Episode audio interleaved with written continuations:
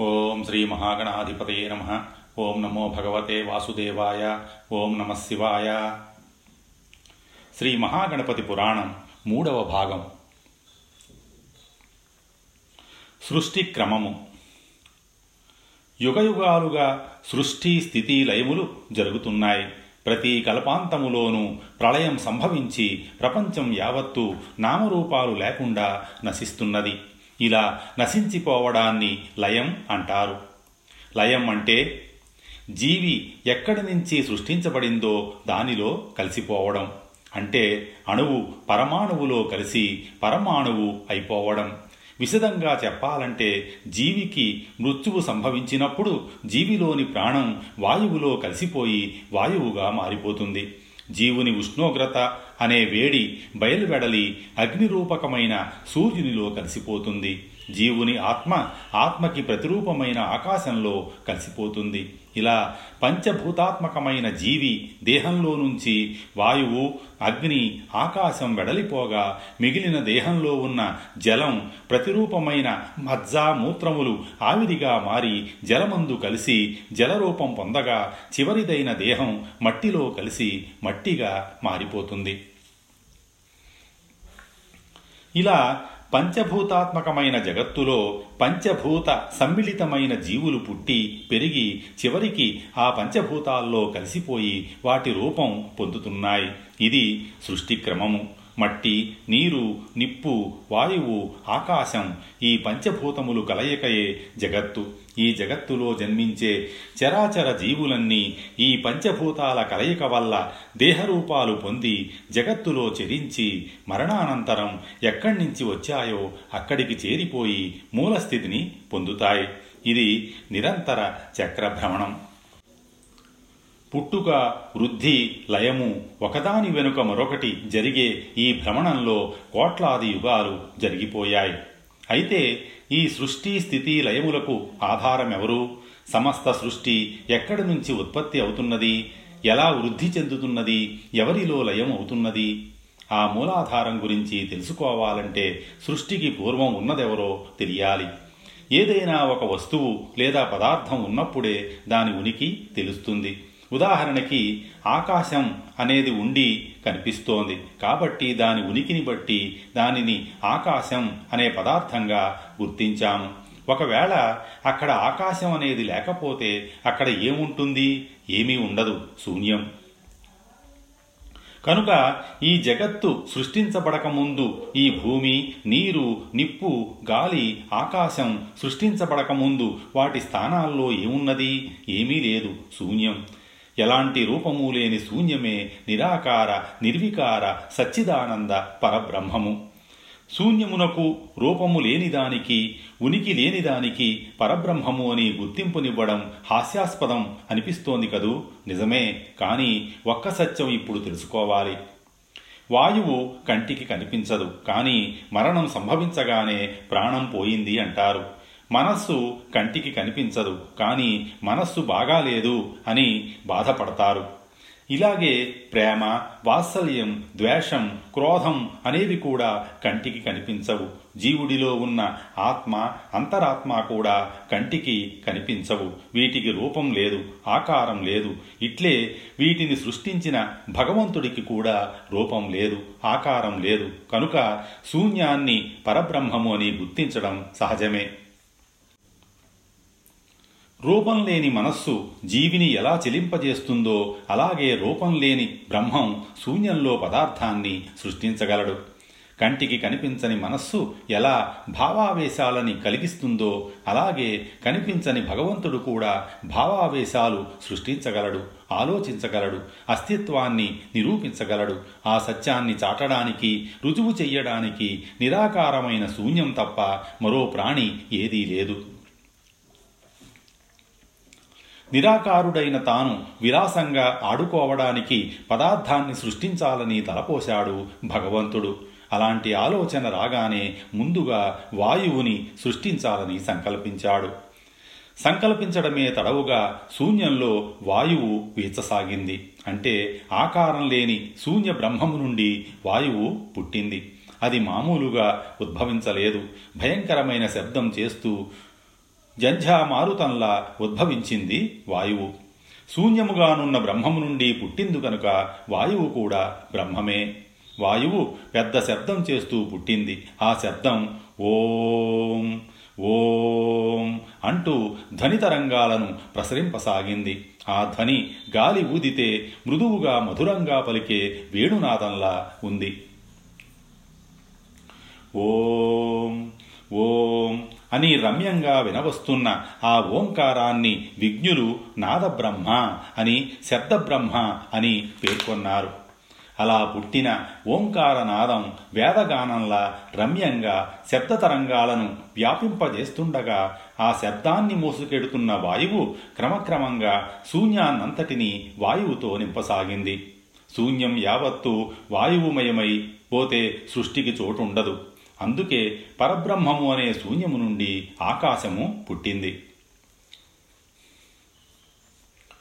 పుట్టుకతోటే వాయువుకి పయనించే స్వభావం ఆకాశానికి ప్రతిఘటించే స్వభావం స్వతసిద్ధంగా వచ్చాయి. అందుచేత పయనిస్తున్న వాయువు తనని దాటి పైకి పోకుండా ఆకాశము ప్రతిఘటించసాగింది. వీటి సహజ ప్రవృత్తుల వల్లనే ఆకాశాన్ని దాటి అంతరిక్షంలో ప్రవేశించే ప్రాణికి ప్రాణవాయువు లభించదు. నాటి నుంచి నేటి వరకు ఇదే పరిస్థితి కొనసాగుతోంది. అందుకే నేడు ఇతర గ్రహాల్లో ప్రాణవాయువు లభించడం లేదు. ఇలా వాయువు ఆకాశము వేల సంవత్సరాల పాటు ఘర్షణ పడ్డాయి. రెండు శక్తుల మధ్య జరిగిన సుదీర్ఘ రాపిడిలోంచి మెరుపు పుట్టింది. అదే అగ్ని. అగ్నికి పుట్టుకతోటే ప్రకాశించే స్వభావం ఉంది. అందుచేత అగ్ని పుట్టుకతో దాని ప్రకాశం వల్ల శూన్యమంతా తేజోవంతమైంది. ఇలా అగ్ని వాయువు ఆకాశము ఉత్పత్తి అయి తమ ఉనికి కోసం తమ తమ ఆధిక్యతల కోసం నిరంతరం ఒకదానితో ఒకటి ఘర్షణ పడగా పడగా మేఘము ఏర్పడి అది జలముగా మారింది. ఆ జలం ప్రళయంలా ఉద్ధృతం చెంది అంతవరకు శూన్యంగా ఉన్నదంతా జలంతో నిండిపోసాగింది. ప్రవహించే స్వభావం గల జలాన్ని నిరోధించగల శక్తి వాయువు అగ్ని ఆకాశములకు లేకపోయింది. అయితే వీస్తున్న వాయువులోంచి మెరుపులు మెరిపిస్తున్న అగ్నిలోంచి ప్రతిఘటిస్తున్న ఆకాశంలోంచి ఇప్పుడు ప్రవహిస్తున్న జలతరంగాల్లోంచి ఒకే నాదం వినిపిస్తోంది. అదే ఓం ఓం ఓంకార నాదం. అలా కొన్ని వేల సంవత్సరాల పాటు ఆ శబ్దనాదం ప్రతిధ్వనించింది. అంతటా జగత్తును జీవజాలాన్ని సృష్టించాలని సంకల్పించాడు భగవంతుడు. అప్పటి వరకు నిరాకారుడైన భగవంతుడి నుంచి వాయువు ఆకాశం అగ్ని జలము సృష్టించబడ్డాయి. ఇక జగత్ సృష్టి కోసం తనని తానే సృజించుకోదలుచుకున్నాడు భగవంతుడు. మరుక్షణమే అణువు అంత సూక్ష్మరూపం ధరించి ఆకాశం నుంచి జారి నీటిలో పడ్డాడు. అణువంత సూక్ష్మరూపంతో తెల్లగా ఉండి కదులుతున్న ఆ ఆకారాన్ని ప్రాణి అన్నారు విజ్ఞులు. ప్రాణం కలిగినది కాబట్టి అది ప్రాణి. స్వయంభువై అయోనిజుడై అవతరించిన ఆ ప్రాణి నీటిలో పడి నీటిపై తేలుతూ నీటి ప్రవాహ ఉద్ధృతికి మునిగిపోయే పరిస్థితి నుంచి తనని తాను కాపాడుకోవడానికి తన సంకల్పం చేత ఒక వటపత్రం సృష్టించింది. నీటిపై తేలుతూ వచ్చిన ఆ వటపత్రం మీదకి చేరింది ప్రాణి. పైన ఆకాశము క్రింద జలము ఆకాశంలో మెరుపు వెలుగుల్లో అగ్ని ప్రకాశం నీటి ప్రవాహానికి తోడైన వాయువు ఆ నాలుగు శక్తుల మధ్య వటపత్రం పైన శయనించిన ఆ ప్రాణిని వటపత్రసాయి అన్నారు. ఆ నాలుగు శక్తులు ఓంకార ధ్వనులతో జోలపాట ఆలపిస్తుంటే వటపత్రం మీద శయనించిన ప్రాణి నిద్రకు ఉపక్రమించింది. ఆ నిద్రని యోగ నిద్ర అని అభివర్ణించారు విజ్ఞులు. యోగ నిద్రలో వటపత్రం మీద శయనించిన ఆ ప్రాణి చాలా సూక్ష్మంగా పాలనురుగు వంటి తెల్లని మేనిఛాయతో ఉంది. ఆ వటపత్రం మీద చిన్న నలుసులా ఉన్న ఆ జీవిని పరీక్షగా దివ్య దృష్టితో చూస్తే తొండములాగా ఉంది. మెలికలు తిరిగి పడుతున్న వానపాములా ఉంది. అది సృష్టి కోసం ఆకృతి దాల్చిన తొలి ప్రాణి. తల్లిదండ్రుల సంపర్కం లేకుండా తనకు తానుగా అయోనిజగా ఆకృతి దాల్చిన భగవంతుడైన పరబ్రహ్మము యొక్క ఆత్మ. ఆ ఆత్మ నుంచి పరమాత్మ ఆ పరమాత్మ నుంచి జగత్సృష్టి జరగనున్నది. ఆ జగత్తుకి స్వాగతం పలకడానికా అన్నట్లు వాయువు ఆకాశం అగ్ని జలములు తమ తమ శక్తుల ధ్వనులతో ఓంకార నాదాన్ని మరింత ఉద్ధృతంగా ఆలపించసాగాయి. ఆ గానామృతం వేల సంవత్సరాల పాటు అలా సాగగా సాగగా ఎట్టకేలకి పరబ్రహ్మము యోగనిద్ర చాలించాడు. తాను వటపత్రముపై పవళించి ఉన్నట్లు ఆ వటపత్రము మహాజలముపై తేలుతున్నట్లు గ్రహించాడు. అంతేకాదు తాను సంకల్పమాత్రం చేత సృజించిన ఆకాశము జలము అగ్ని వాయువులు వాటి సహజ లక్షణాలని ప్రదర్శిస్తూ ఒకదానిపై మరొకటి ఆధిపత్యం కోసం ప్రయత్నిస్తున్నట్లు గ్రహించాడు. వాటికి అలాంటి ఆధిపత్య యోచన ఎలా కలిగింది? పరబ్రహ్మమునకు విషయం అర్థమైంది. తాను యోగ నిద్రలో ఉండగా ప్రాణిగా తన నుంచి విసర్జించిన వాయువు నుంచి మూడు అదృశ్య గుణాలు ఉద్భవించాయి. అవే సత్వము రజము తమము. ఈ త్రిగుణముల యొక్క మూలతత్వముల ప్రేరణ చేతనే ఆకాశము అగ్ని వాయు జలములు ఆధిపత్యం కోసం పోరాడుకుంటున్నాయి. అంటే తాను సృజించబోయే జగత్తులోని చరాచర జీవులన్నీ ఆధిపత్య పోరుకు సిద్ధపడే లక్షణాలు గుణాలతోనే సృష్టించబడాలి. అప్పుడే తనకి వినోదం.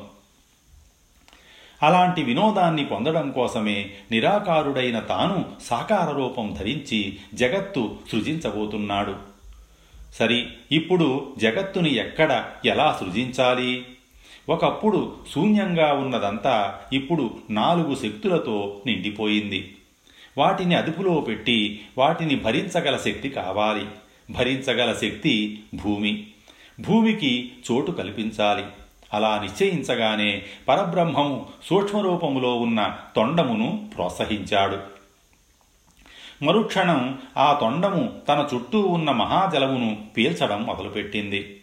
తొండము జలమును తనలోకి లాక్కుంటే ఖాళీ అవుతున్న ఆ ప్రదేశములో ఆ ప్రాణి ఆకృతి పెరగసాగింది.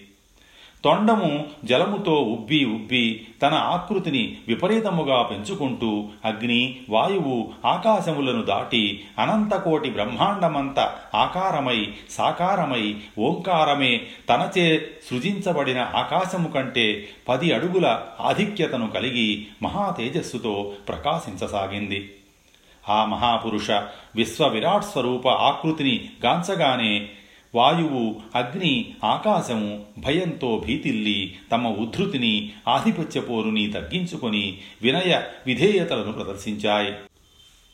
అలా అగ్ని వాయువు ఆకాశములు తమ ప్రతాపాలను ఉపసంహరించుకోగా మహాజలము పూర్తిగా ఆ విరాట్ స్వరూపుని దేహంలోకి పీల్చివేయబడింది.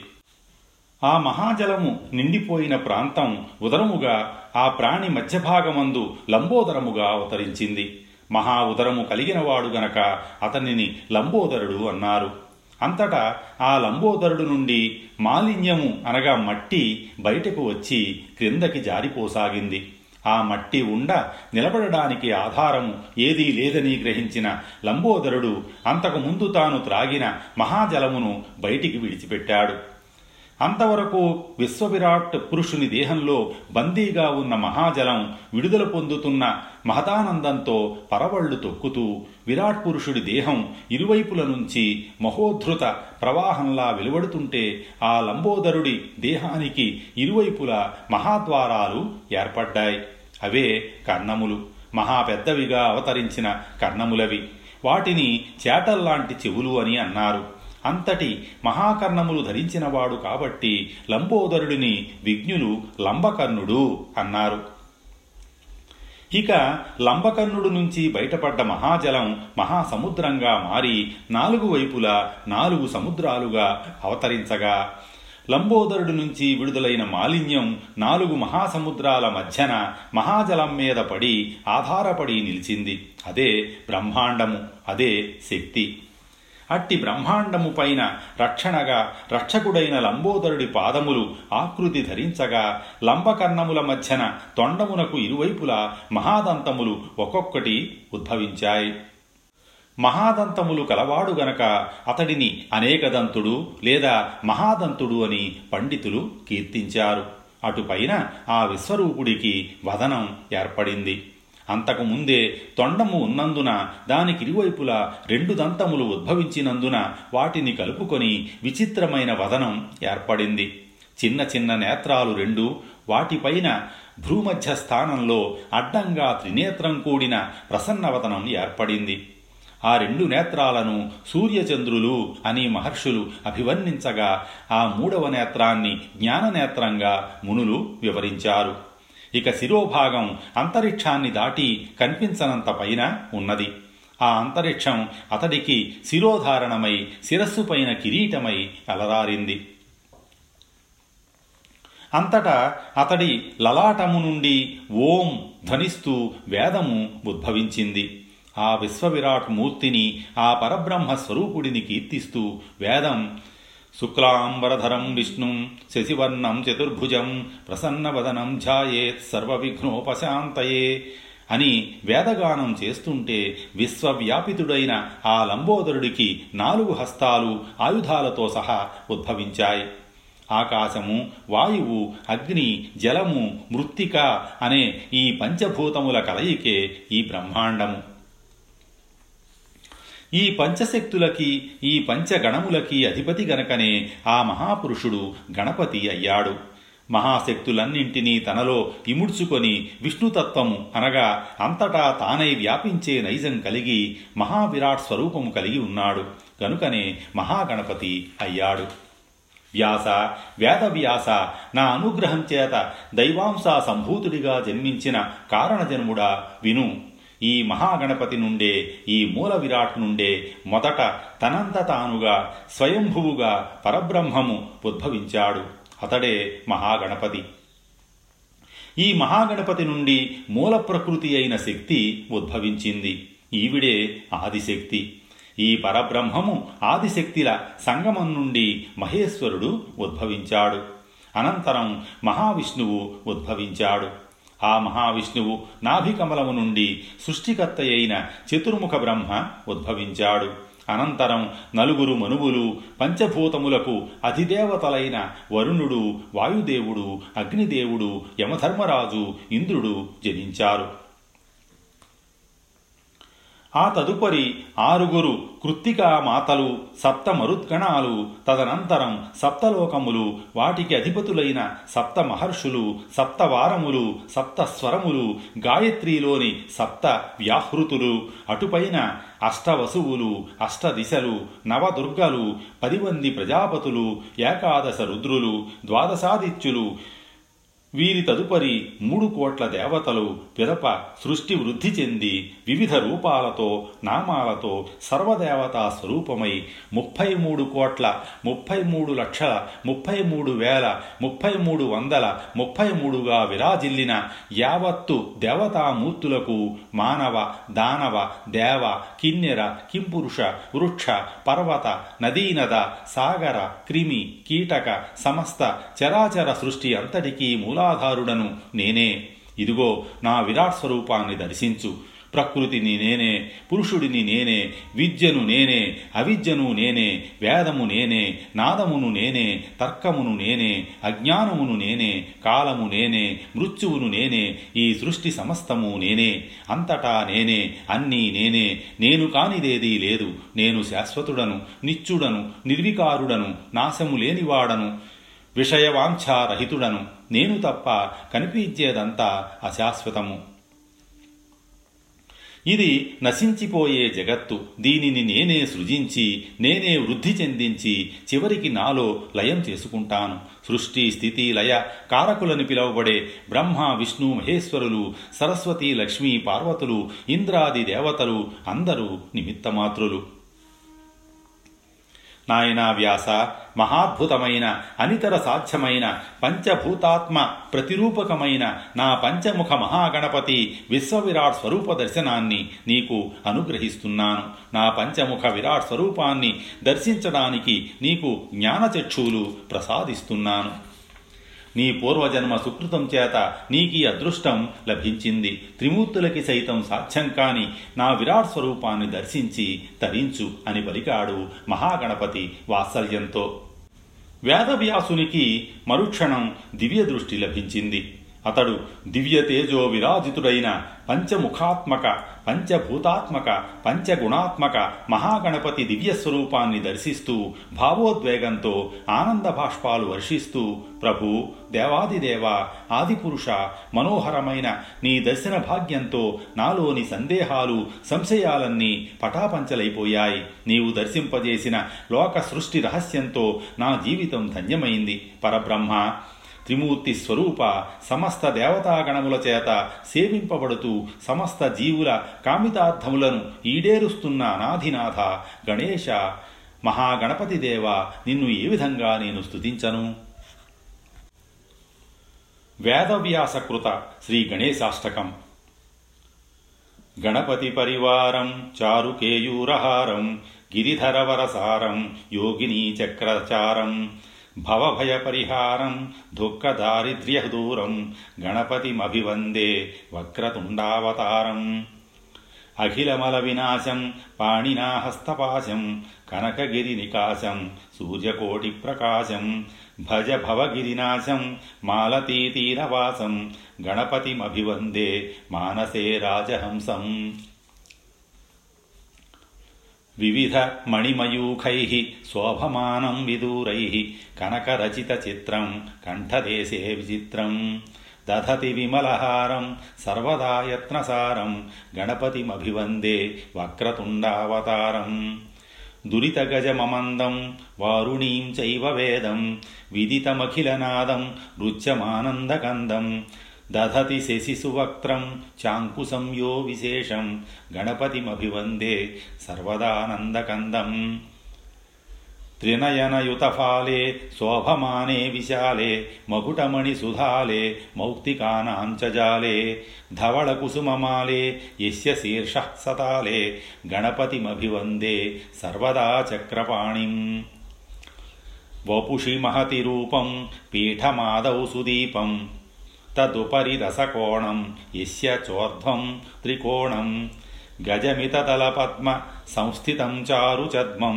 గణపతిమభివందే కల్పవృక్షస్య వృందే వరద విశదశస్తం దక్షిణం యస్య హస్తం సదయమభయదం తం చింతయే చిత్తసంస్థం శవలకుటిలసుంటం చైకతుండం ద్వితుండం గణపతిమభివందే సర్వదా వక్రతుండం కల్పద్రుమాధ స్థితకామధేనుం చింతామణిం దక్షిణపాణిసుండం బిభ్రాణ మత్యద్భుత చిత్రరూపం యః పూజయేత్తస్య సమస్తసిద్ధి వ్యాసాష్టకమిదం పుణ్యం గణేశస్థవనం నృణాం పఠతాం దుఃఖనాశాయ విద్యాం సస్త్రియమస్నుతే ప్రభో విఘ్నేశ్వర నీ సుందర రూపాన్ని దర్శించిన ఆనందాన్ని నాకు శాశ్వతం చెయ్యి. ఇంతకు మించిన బ్రహ్మానందం మోక్షపదం నాకు అవసరం లేదు. ఇక ఈ క్షణమే నన్ను నీలో ఐక్యం చేసుకో. నన్ను చరితార్థుడిని గావించు. పాహిమాం గణపతిదేవా పాహిమాం పాహిమాం అని ప్రార్థించాడు వేదవ్యాసుడు బ్రహ్మానంద పూరిత గద్గద స్వరంతో. నాయనా వ్యాస నీతో అష్టాదశ పురాణాలు చెప్పించిన వాడిని నీతో మహాభారతమును పలికించిన వాడిని నా వైష్ణవాంశ రూపంగా నీకీ జన్మని ఇచ్చిన వాడిని నీకు ఎప్పుడు ఏది అనుగ్రహించాలో నాకు తెలియదా? ఈ కలియుగాంతము వరకు నువ్వు చిరంజీవివై అదృశ్య స్వరూపుడివై సంచరించే వరాన్ని నీకు అనుగ్రహిస్తున్నాను. కవులకు సద్గురువువై గురుపూర్ణిమ నాడు పూజలందుకుంటూ ఉత్తమ కవులు రచయితల హృదయాలలో నివసిస్తూ వారిలో ఉత్తమోత్తమమైన సంస్కారయుతమైన లోకక్షేమకరమైన ఊహలు ఆలోచనలకి ప్రేరణ కలిగిస్తూ సభ్యతాయుతమైన రచనలు వారి నుండి వెలువడినట్లు వారిని సన్మార్గంలో నడిపించి చరితార్థుడివి చరిత్రకారుడిగా భాసిల్లు. కలియుగాంతమందు నీకు మోక్షాన్ని ప్రసాదించి నాలో విలీనం చేసుకుంటా. ప్రస్తుత నీ కర్తవ్యం గణేశ పురాణము రచించి నన్ను సంతోషపెట్టు. నీకు సర్వదా నేను తోడుంటా. శుభం శుభమస్తు అని ఆశీర్వదించి అంతర్హితుడయ్యాడు మహాగణపతి. ధన్యోస్మి దేవా ధన్యోస్మి అంటూ అంజలి ఘటించిన వ్యాసుడు సందేహాలన్నీ వదిలేసి గణేశ పురాణమును పూర్తిగావించాడు ప్రథమాధ్యాయము సమాప్తము. స్వస్తి. శ్రీ ఉమామహేశ్వర పరబ్రహ్మార్పణమస్తు.